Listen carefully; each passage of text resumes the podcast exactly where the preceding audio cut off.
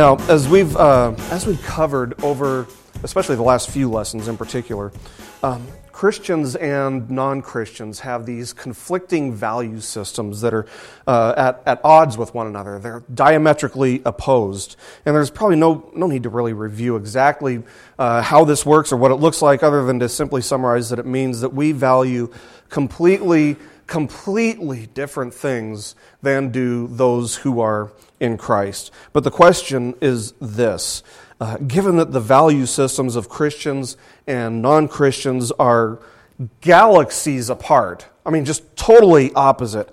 How does someone who holds to the world's value system ever even start that journey toward God's value system? This issue involves, uh, honestly, it involves some serious mystery. Um, you know, when I went and studied apologetics, you guys know this. You know, I went and studied, I chose apologetics over a regular seminary education. Um, and because part of the appeal for me was that if I just knew how to give somebody this formulaic argument, um, if I could just let them see the evidence for Christianity for themselves. It seemed to me that following Jesus would be a no brainer. Like it would, it would be automatic, like a knee jerk reaction. If they just see the proof, boy, they, they, of course they're going to believe. Wow, uh, it almost never works that way, sadly. Uh, the flaw in my thinking was based on the fact that I had underestimated the power of a hardened heart. And that's something that we've seen over and over again through the book of Mark. A hardened heart will prevent a person who has been given the most coherent, the most persuasive appeal for following Jesus from taking that step. A hardened heart is often the obstacle that prevents them from taking that step. The power of a hardened heart is maybe most clearly revealed in the words of Abraham as he speaks to the rich man who died and went to hell in Luke chapter 16. Uh, this rich man, or formerly rich man, uh, was, was begging and pleading with Abraham to send someone to warn his brothers of what awaits them if they don't repent, if they don't turn from their sin and turn toward God. So he's begging Abraham, please send someone to talk to them, to warn them. And Abraham replies by, uh, and he says, if somebody goes uh, to them from the dead, uh, they'll repent, right? Abraham says, you know, there's the law, there's the prophets. They've got those. Those, if anything will convince them, those should be enough to convince him. And so the rich man, formerly rich man, says, No, send somebody from the dead, because they will believe somebody coming back from the dead. And listen to what Abraham says. He replies, if they do not listen to Moses and the prophets, they will not be persuaded, even if someone rises from the dead. Man, that is a hardened heart where somebody that you know is dead comes back and wants to warn you about hell, and he's saying it's not going to be enough because a hardened heart is that powerful. Now, Jesus Christ did rise from the dead, and there is a ton of evidence, both circumstantial and historical, to support that fact. Only someone who is completely hard hearted, spiritually blind, can look at the evidence for the resurrection and walk away even more firm in their disbelief. Not one step closer to surrendering their value system to the Lord. Now, we're going to see a picture of this same phenomenon uh, in our lesson here today, in which we'll see Jesus go on trial. Well, that's, that's what we call it. We call it Jesus' trial, but really, a trial by definition is, quote, the determination of a person's guilt or innocence by due process of law. That's what a trial is by definition. And that's why in the United States judicial system, for example, we say that a person is presumed innocent until proven guilty. That's called due process. They have to go through the process in which their guilt or their innocence is determined or, or, uh, or proven. Uh, and lawyers are very careful about whom they select for the jury, the people that are going to sit on the, the panel who determines a person's guilt or innocence. They're very careful about who they pick because uh, oftentimes people have their minds made up about certain types of people before any type of evidence is even presented. Uh, and so guilt or innocence is supposed to be determined um, after the evidence has been given, after the due process has been finalized. But the religious leaders, fall into the same trap as a, a prejudiced member of a jury. Their minds are made up. It doesn't matter what the evidence is. And so, as we're going to see today, the religious leaders who conspired for Jesus' arrest are going to hold this trial, but the whole thing is just a joke. It's just a total sham because their minds are already made up. Jesus, even today, still so often does not get a fair trial by people. People who look at evidence for Christianity, including the resurrection, typically aren't persuaded just because of hardened heart. It's really that simple. And like jury candidates who are ide- uh, at least ideally eliminated from consideration, these people have preconceived notions and prejudices which prevent them from seeing the truth. The only way anyone will take that first step from God's value system, or from man's value system to God's value system, even though they're galaxies apart, the only way somebody will take that first step is by the prompting and the conviction of the Holy Spirit, and then a willingness to surrender their will to the Lord's will. And that's where it gets incredibly difficult for a person, and that's why it's often so difficult to talk to somebody because they might see the evidence, but oh, surrendering my will. Man, that's number, that's number one on my list of priorities. So, anyway, having been betrayed by Judas Iscariot, having been abandoned by his disciples, every single one of them, and then arrested, Jesus has been led by the temple guards and the Roman authorities to the high priest of the temple in Jerusalem. And as we look at what happens here, I want us to be mindful of the fact that we're now closing in on what can only be considered the most important events in all of history, in the entire universe. And if you, I mean, we think of the universe being this huge place. And considering that nothing has ever happened in any place or any time that's more important on the event, than the events that we're closing in on here, the death and the resurrection of Jesus, I think you'd, you'd better believe that it's worth studying and paying very close attention uh, to what we're studying here. Uh, John tells us that Jesus was first brought before Annas, who was the father in law of Caiaphas, who was serving as the high priest in the temple that year. But Mark is going to skip Jesus' appearance before Annas, and he's going to bring us straight to the trial before Caiaphas. So we pick it up in Mark chapter 14. We'll start with verses 53 and 54. They led Jesus away to the high priest. And all the chief priests and the elders and the scribes gathered together. Peter had followed him at a distance, right into the courtyard of the high priest, and he was sitting with the officers and warming himself at the fire. Now, Mark has intentionally started off this passage, this, this section of the story. He's intentionally started off by making sure that we're aware that there are actually two trials that are going on simultaneously here one inside and one outside. Peter is also going to be on trial here, as we're going to see. He'd followed at a distance, as had John, by the way, according to John's uh, testimony. And we learn in John's testimony that he somehow personally knew uh, the high priest, and so he was able to come inside and witness the trial.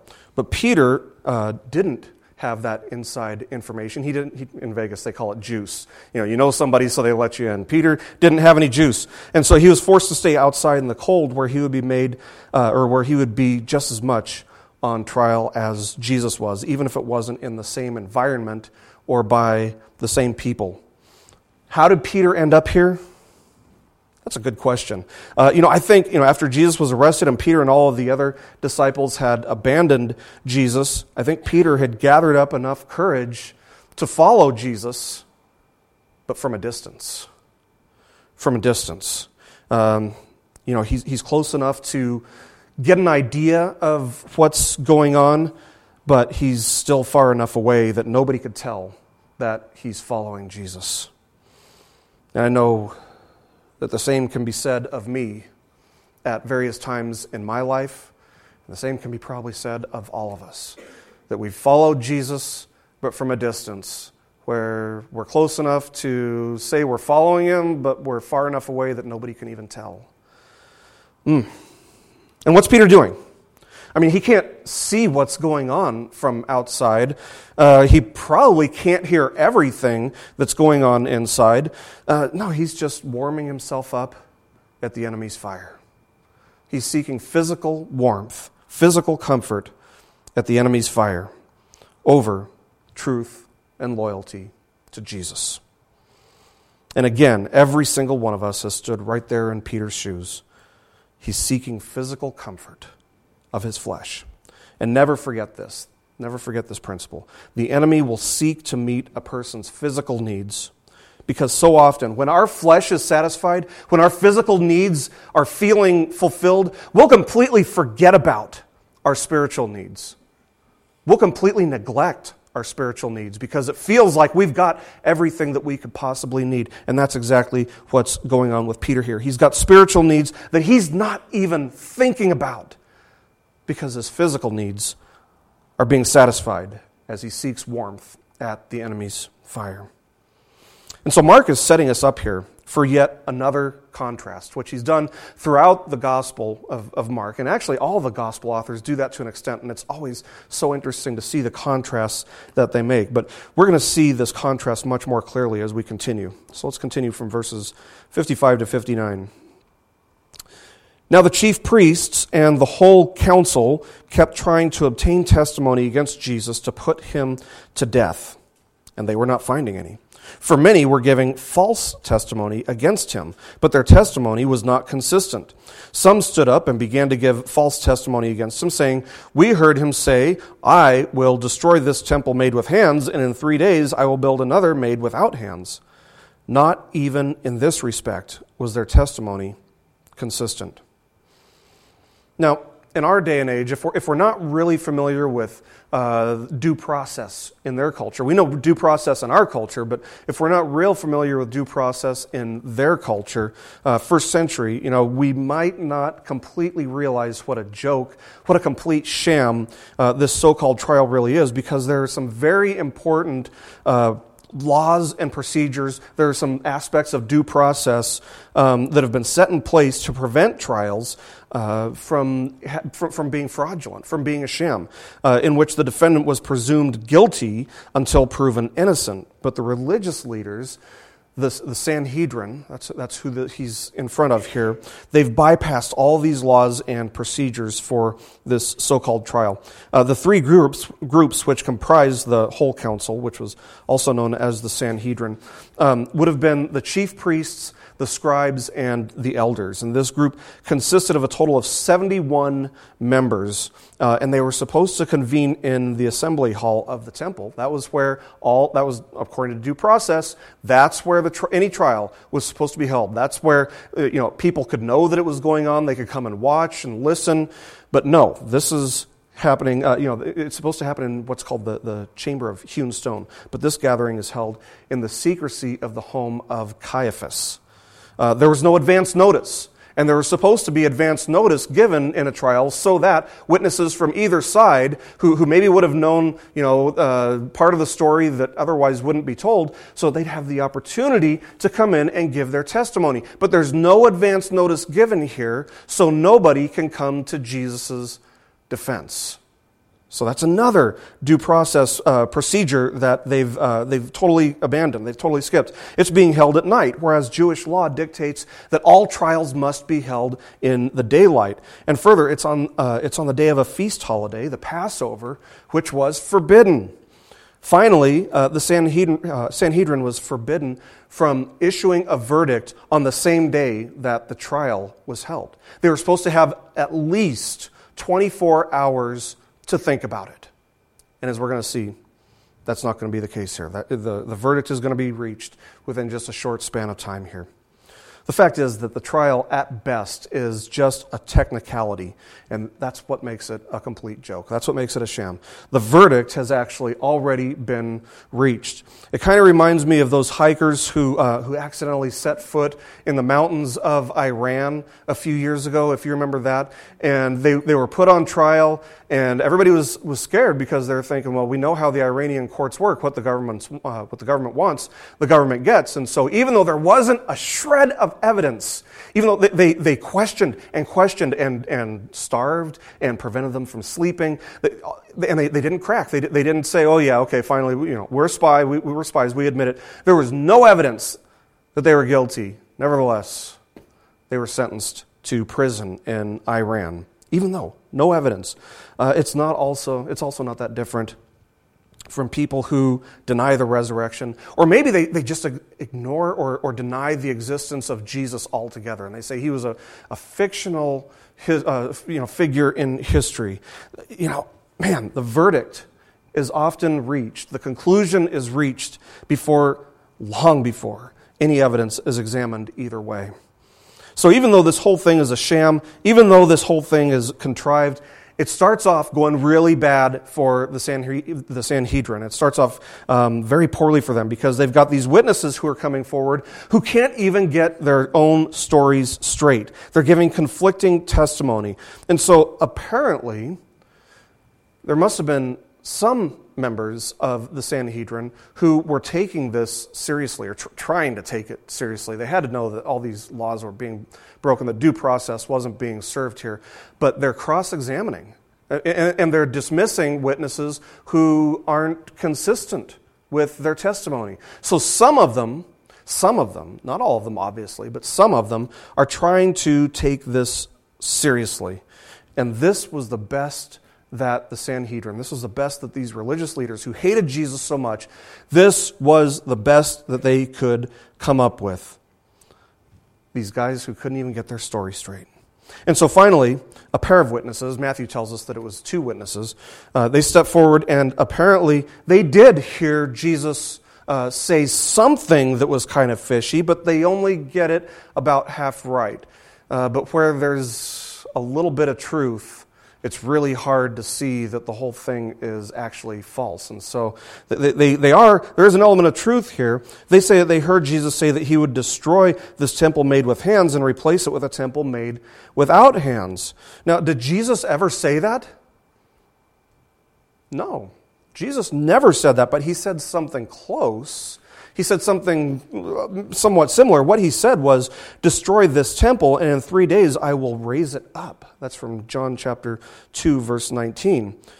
Jesus didn't say that he was going to destroy the temple in Jerusalem. That wasn't what he was referring to.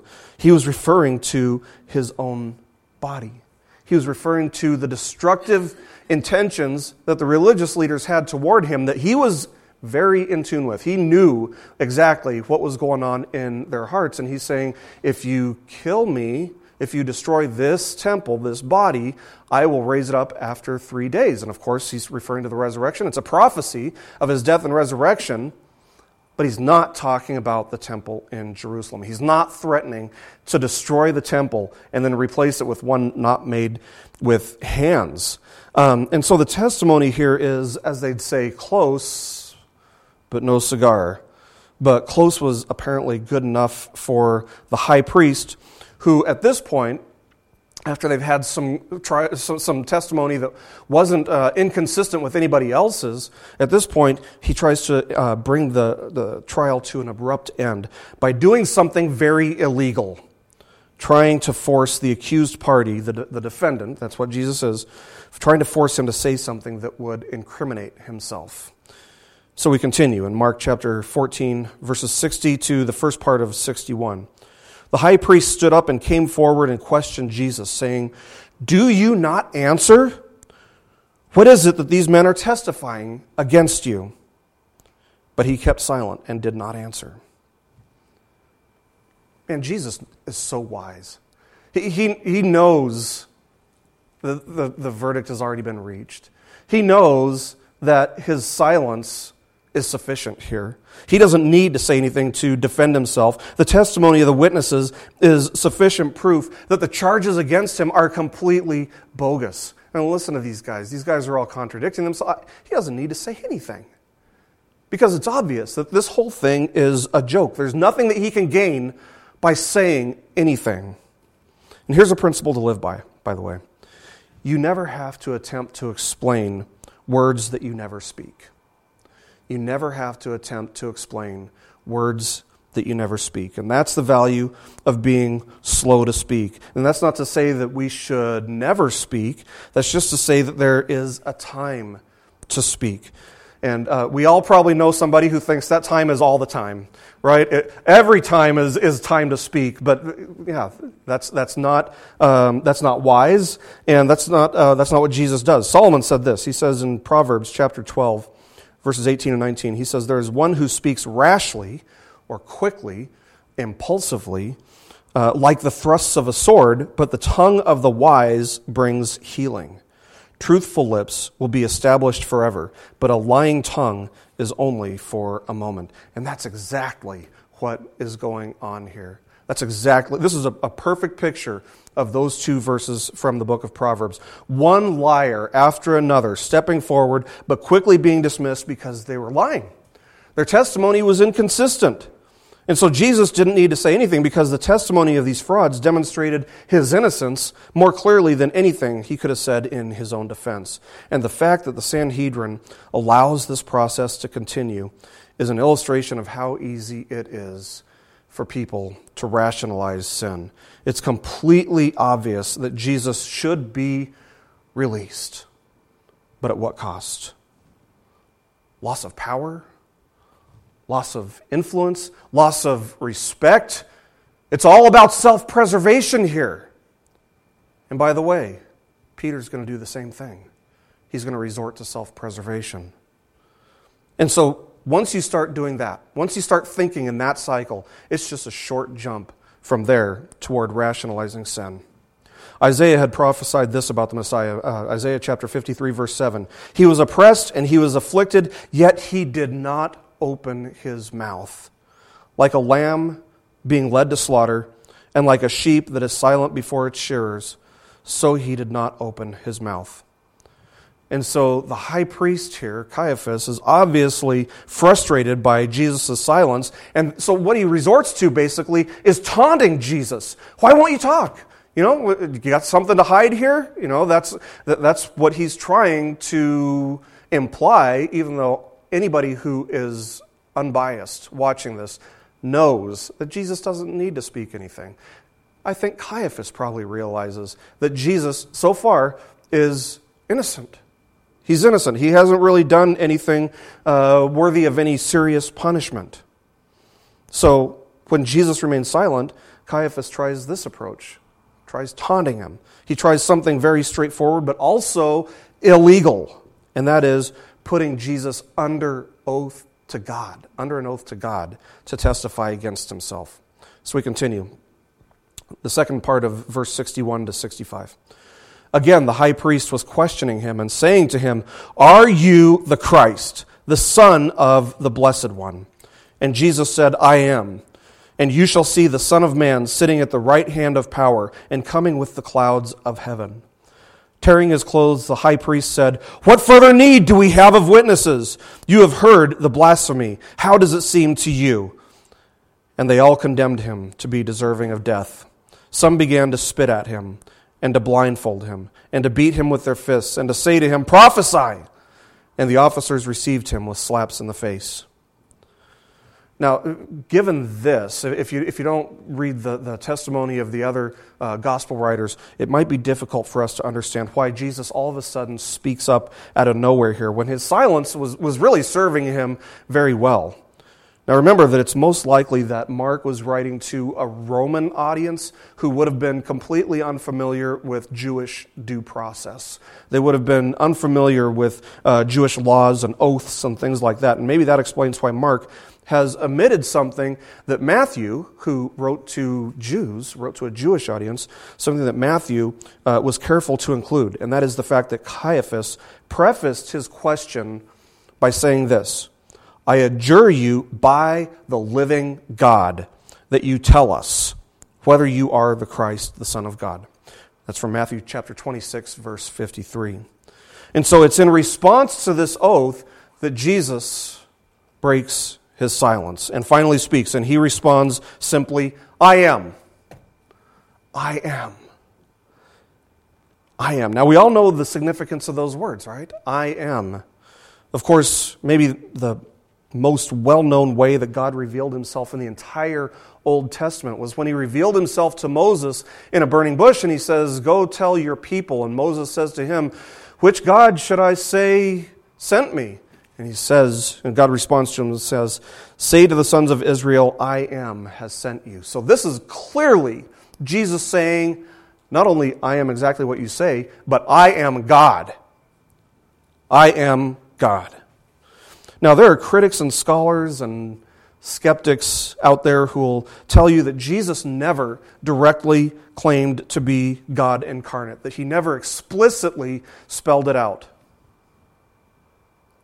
What's this? What, what, what? Are you kidding? You have to be completely hard hearted and blind to overlook this passage. He's saying, Are you the Son of God? Are you the Messiah? Are you the one who was promised throughout the Old Testament, throughout the scriptures? And Jesus says, I am, which is a kind of a, a double meaning. There's a double meaning, a double entendre, meaning, yes, I am, but I am God. Wow. So Jesus is going to give a point blank question. He gives a point blank uh, answer to a point blank question. And the second part of Jesus' response, after he says, I am, the second part is directly uh, aimed at Caiaphas. Jesus says, You will see me sitting at the right hand of power when I come with the clouds of heaven. And we might think, man, what, does that have to do with him uh, admitting that he is the person that he's accused of being here? What's this supposed to mean? Well, it's, it's actually a prophecy. Jesus is prophesying here of the destiny that Caiaphas has chosen. Scripture clearly reveals that when people die, their souls enter immediately into eternity. And in eternity, there is no such thing as time. And one of the things that'll happen in time is that Jesus will return on the clouds. That's the Shekinah glory that we find in the Old Testament. He's going to return on these clouds someday. And maybe, just maybe, that's why oftentimes when a believer dies, they catch a glimpse of something that causes them to experience incredible joy. I know this was the case with my grandfather. He was in a coma. He got up right before he died. He knelt at his bedside and prayed, and he died with a smile on his face. And that's not uncommon. That happens a lot with believers. It's that step across the threshold of eternity that they're taking. And I think that it's possible, if not likely, that what they're seeing is Jesus coming for the saints someday. Because they're stepping outside of time in that moment. And so they're able to see what's coming. And Jesus, by the way, same thing is going to happen with unbelievers, right? They're, they're going to enter into eternity too. And maybe in that last second, they catch a glimpse of what's coming also. Something that would cause them incredible fear in their last living moment. And Jesus is saying, This is what you are going to see. You're going to see this judgment time. You're going to see when I come to judge. And that's the event that Jesus is telling Caiaphas uh, he's going to witness as he enters into the threshold of eternity. So, what Jesus is basically saying is this Caiaphas, you might be the one judging me now, but I'm going to judge you in time. I will have final judgment on you. And Caiaphas responds by tearing his garments, which is supposed to be an act which signifies outrage over a blasphemous statement. But this is kind of ridiculous because this is the statement that he set Jesus up for. You know, it was kind of like he pitched him a slow ball and Jesus hit it out of the park. And like you wouldn't expect that. And so he pretends like he's outraged. Um, and so what, is the, what does the rest of the Sanhedrin do? Okay. The high priest is outraged. Guilty. He's guilty. And so, thus, the trial ends with the Sanhedrin condemning Jesus to be deserving of death, and Jesus is escorted away, but not before being spit at, not before being blindfolded and punched while he's blindfolded, and they're saying, prophesy. In other words, you can't see who's hitting you, but if you're really who you say you are, why don't you prophesy? Why don't you tell us who it is that's hitting you? Man, it was as though the enemy of God himself was lashing out at Jesus through these men all of a sudden. It was like there was a spirit of restraint that was removed. All of a sudden, all of this hatred comes just pouring out all at once. Years later, Peter would write this 1 Peter chapter 2 verse 23. While being reviled, he did not revile in return. While suffering, he uttered no threats, but kept entrusting himself to him who judges righteously. And this is actually a perfect example, a perfect illustration, a perfect model for us to follow when we are falsely accused of something. Leave it in God's hands. And how did Peter know this was how Jesus responded? Well, Peter's outside. He probably doesn't hear everything that's going on, but he hears enough. He knows what's going on. He knows that Jesus isn't really sticking up for himself. He's not doing what he could have done. Jesus had been on trial inside. But now Mark's going to switch gears. Now Mark's going to take us outside where we're going to see Peter go on trial. And Mark's going to tell us about that in verses uh, 66 to 72. As Peter was below in the courtyard, one of the servant girls of the high priest came, and seeing Peter warming himself, she looked at him and said, You were also with Jesus the Nazarene. But he denied it, saying, I neither know nor understand what you're talking about. And he went out onto the porch. The servant girl saw him and began once more to say to the bystanders, This is one of them. But again, he denied it. And after a little while, the bystanders were again saying to Peter, Surely you're one of them, for you are a Galilean too. But he began to curse and swear, I do not know this man you are talking about. And immediately a rooster crowed a second time. And Peter remembered how Jesus had made the remark to him Before a rooster crows twice, you will deny me three times. And he broke down and wept. Peter has done the exact opposite of everything that Jesus has done. When he was questioned, Jesus remained silent. Peter responded impulsively. He, he, responded without really giving it a whole lot of deep thought. When Jesus answered under oath, he spoke the truth. Peter lied. Both Jesus and Peter were asked about their identities. Jesus revealed his identity while Peter tried to conceal his identity. What has gone wrong here? What has caused Peter to fail this trial so incredibly poorly? Well, he's fallen back to his, own way, his old ways. He has embraced the world's value system of self preservation. I'm number one, rather than embracing God's value system. This is a picture of how diametrically opposed, how, how opposite these value systems truly are. I mean, they are at opposite ends of the spectrum. Peter's put himself into a really, really dangerous situation here. He, he very easily could have been killed. Somebody very easily could have recognized him as the one who cut off the soldier's ear. It could have happened really easily. This is a dangerous situation. These are the temple guards who arrested Jesus, and now they're standing around the fire with Peter. I imagine they still have their swords and clubs. It's a dangerous situation. And I think Peter has already shown us you know, he, he doesn't know how to handle a sword. So, what's he going to do against several of these people by himself. I think we can all probably agree that he was there because of his stubborn pride. His stubborn, sinful pride, his reliance, his utter dependence on the strength, on the capabilities of his own flesh.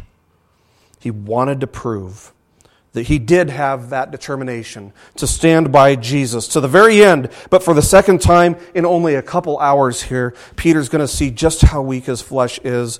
As, you know, as any ounce of courage that he might have had before just poof, vanishes into thin air once again. Man, we, we, we saw that happen just a couple hours ago, and here he is. Same thing. Even though he had this resolve, this determination this reliance on the flesh. Temptation sought Peter out when he least expected it. And yet, it was a situation that he had put himself into. And man, you know, we'd all be so good at controlling our tongues and saying the right thing if only everything was scripted the way we would like it to be. You know, if, if only everything, uh, you know, turned out the way we imagined it or expected it. I mean, how many times do we walk away from a, a you know, a cheap insult or maybe a rude comment and we come up with the perfect response like 10, 15 minutes too late? Oh, if I only would have said that. Or how many times do we walk away and we realize, man, I shouldn't have said that? Ah, the tongue can do so much damage.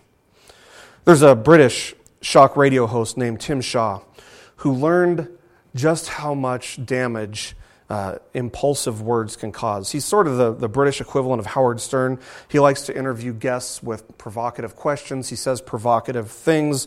And on one show, he had this really attractive girl apparently in the studio um, and told her live on the air that he would be happy to leave his wife and kids to be with a girl like her. Now, that was an extremely stupid unwise thing to say, but you know, a lot of things that we say when we're speaking impulsively are seriously lacking in wisdom. Well, Tim Shaw's wife happened to be listening that night, and so she proceeded to make an eBay auction for his Lotus Esprit Turbo uh, which is a pretty expensive sports car.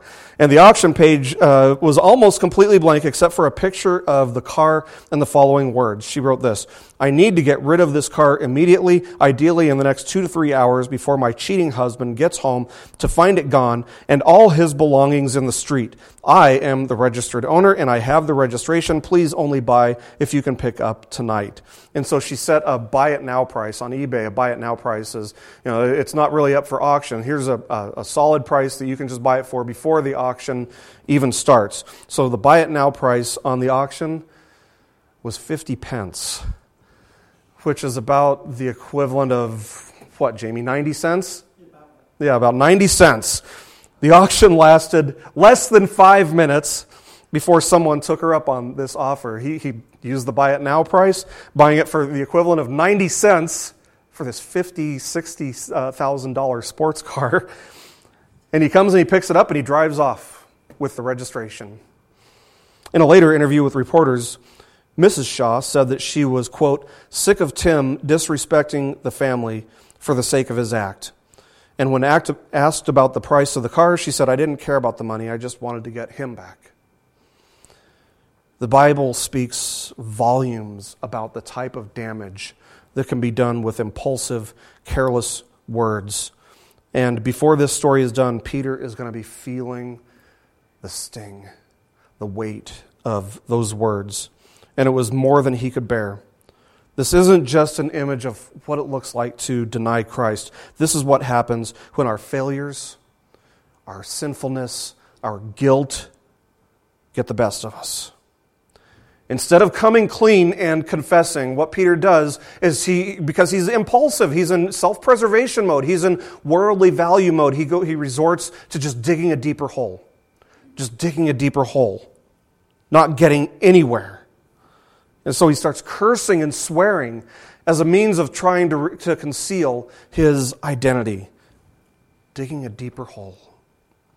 Man, you know, what I've learned over the years is that Jesus was so, so right when he said that the mouth speaks out of that which fills the heart. It's from Matthew 12 34. When a person curses, like Peter's doing here, not only does it show that they can't control themselves, but it reveals that there are much deeper issues going on in the heart. Trust me, I, you guys all know I've been there. There are much deeper issues going on in the heart. And that's just another reason why we should be slow to speak, thinking about what we want to say and thinking about the best way to articulate it before verbal vomit just comes out, which is basically what it is. It's messy, it's dirty, it's filth, it's undigested, unthought through, unarticulated. Now, there's a lot of irony here in the way that Mark has put these two events side by side. Here, the members of the Sanhedrin condemned Jesus, and guess what? Peter didn't do any better. What would these two things, the, the, trial of Jesus and the trial of Peter, what more could these things have to do with each other? I think what Mark is doing is he's showing that Peter's heart and the hearts of the members of the Sanhedrin were in the same place, relying on the same thing, the flesh. And Mark is simply showing us what the fruit of the flesh looks like. Mark wants us to see that the love that we have for Jesus is no better than the hatred of the world. Let me say that again. Mark wants us to see that the love that we have for him is no better than the hatred of the world. When our love for Jesus and our loyalty to Jesus is based on the strength of the flesh, it's no better. The difference between Peter and the members of the Sanhedrin is that Peter was finally willing to be humbled. He was broken. He was seriously, seriously broken. He loved Jesus, but he was prideful and he wanted to prove something, and that is why he broke down and wept. He finally realized this is something that no matter how determined I, I am, I can't do. I can't do. Now, the, the Greek term for broke down here is very strong. Uh, it's indicating that not only was he in agony, he was in the type of agony where you throw yourself on the ground and you are in emotional pain. That's where Peter is. He's in utter agony to realize the division of wills that he had with Jesus. Just like Jesus had experienced agony when he, uh, when, when he was in the Garden of Gethsemane and his will differed from the Father's will, this passage ends with Peter in his own proverbial Garden of Gethsemane, where he's finally realizing that his will is not only different from God's will, but that his will to stand by and for Jesus isn't enough if it's just based on Peter. There are two things that we need to understand from this passage. The first is that whether we realize it or not, the deepest desire that any of us have is not physical comfort. The deepest desire that any of us have is to be molded into Christ's likeness, whether we realize it or not, whether the world realizes it or not, because anything else is temporary, it's going to be gone. It won't give us the sense of satisfaction, the peace that passes understanding. Nothing else brings it like knowing Jesus and being molded into his likeness. The flesh will always resist that, resist this process of being molded into Christ's likeness. The flesh will always work against it because the flesh and the spirit are at odds with one another. They're pulling different directions. So, whether we realize it or not, our deepest desire is to be like Christ. Number two, the second thing we, we can gather from this is that Peter wasn't ready to be used by God at this point. He wasn't ready to be used by God until he realized how weak his flesh really was. He needed to have a tough lesson in the weakness of the flesh. And we aren't all that different from Peter. We all fail. We all sin. We all seek warmth at the enemy's fire from time to time. But know this Jesus can use people in mighty ways when they recognize their sin, when they recognize their failures, and they turn to Him in response for forgiveness and obedience. And so, my hope is that the Lord would use this passage to show each of us the total and complete weakness of the flesh. And may it illuminate times in all of our lives individually in which we've stood both in Peter's shoes and in the shoes of the Sanhedrin. And all that we've given is the fruit of the flesh because we've been relying on the flesh. And may our personal reflection on those times and this passage teach us to seek victory over the flesh by pursuing the leading of the Holy Spirit. Let's pray. Heavenly Father, we thank you for being a God who is so, so rich in mercy. And we confess to you right now in the silence of our heart the times that we have failed you, and maybe we've been too stubborn to even admit that we failed you. But Lord, you love us nevertheless. You've called us to be yours nevertheless. And so, Lord, I just pray that you would teach us through your Holy Spirit to rely not on our flesh, but you. That we would rely on you and you alone. May we see the complete and utter weakness of doing otherwise. We just thank you for who you are, for loving us the way you do, in spite of ourselves. Teach us not to be proud, teach us to be humble, in order that we can be molded into Christ's likeness. In Jesus' name, amen. This message has been brought to you by BibleStudyPodcasts.org. We are a listener supported ministry. If this is your first time listening to us, we thank you so much for joining us and we ask nothing further from you.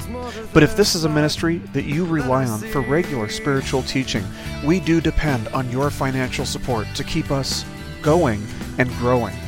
If you'd like to make a donation to BibleStudyPodcasts.org to keep us going and reaching thousands of people around the world, you can go to our website, BibleStudyPodcasts.org, and you can make a donation on the right hand side by clicking on the support box. Again, we do rely on your support, and we thank you so much for your financial participation in this ministry, which enables us to continue in our mission of teaching timeless truths in these truthless times. God bless you. Thank you so much for listening today, and keep growing closer to Jesus. Take me deeper.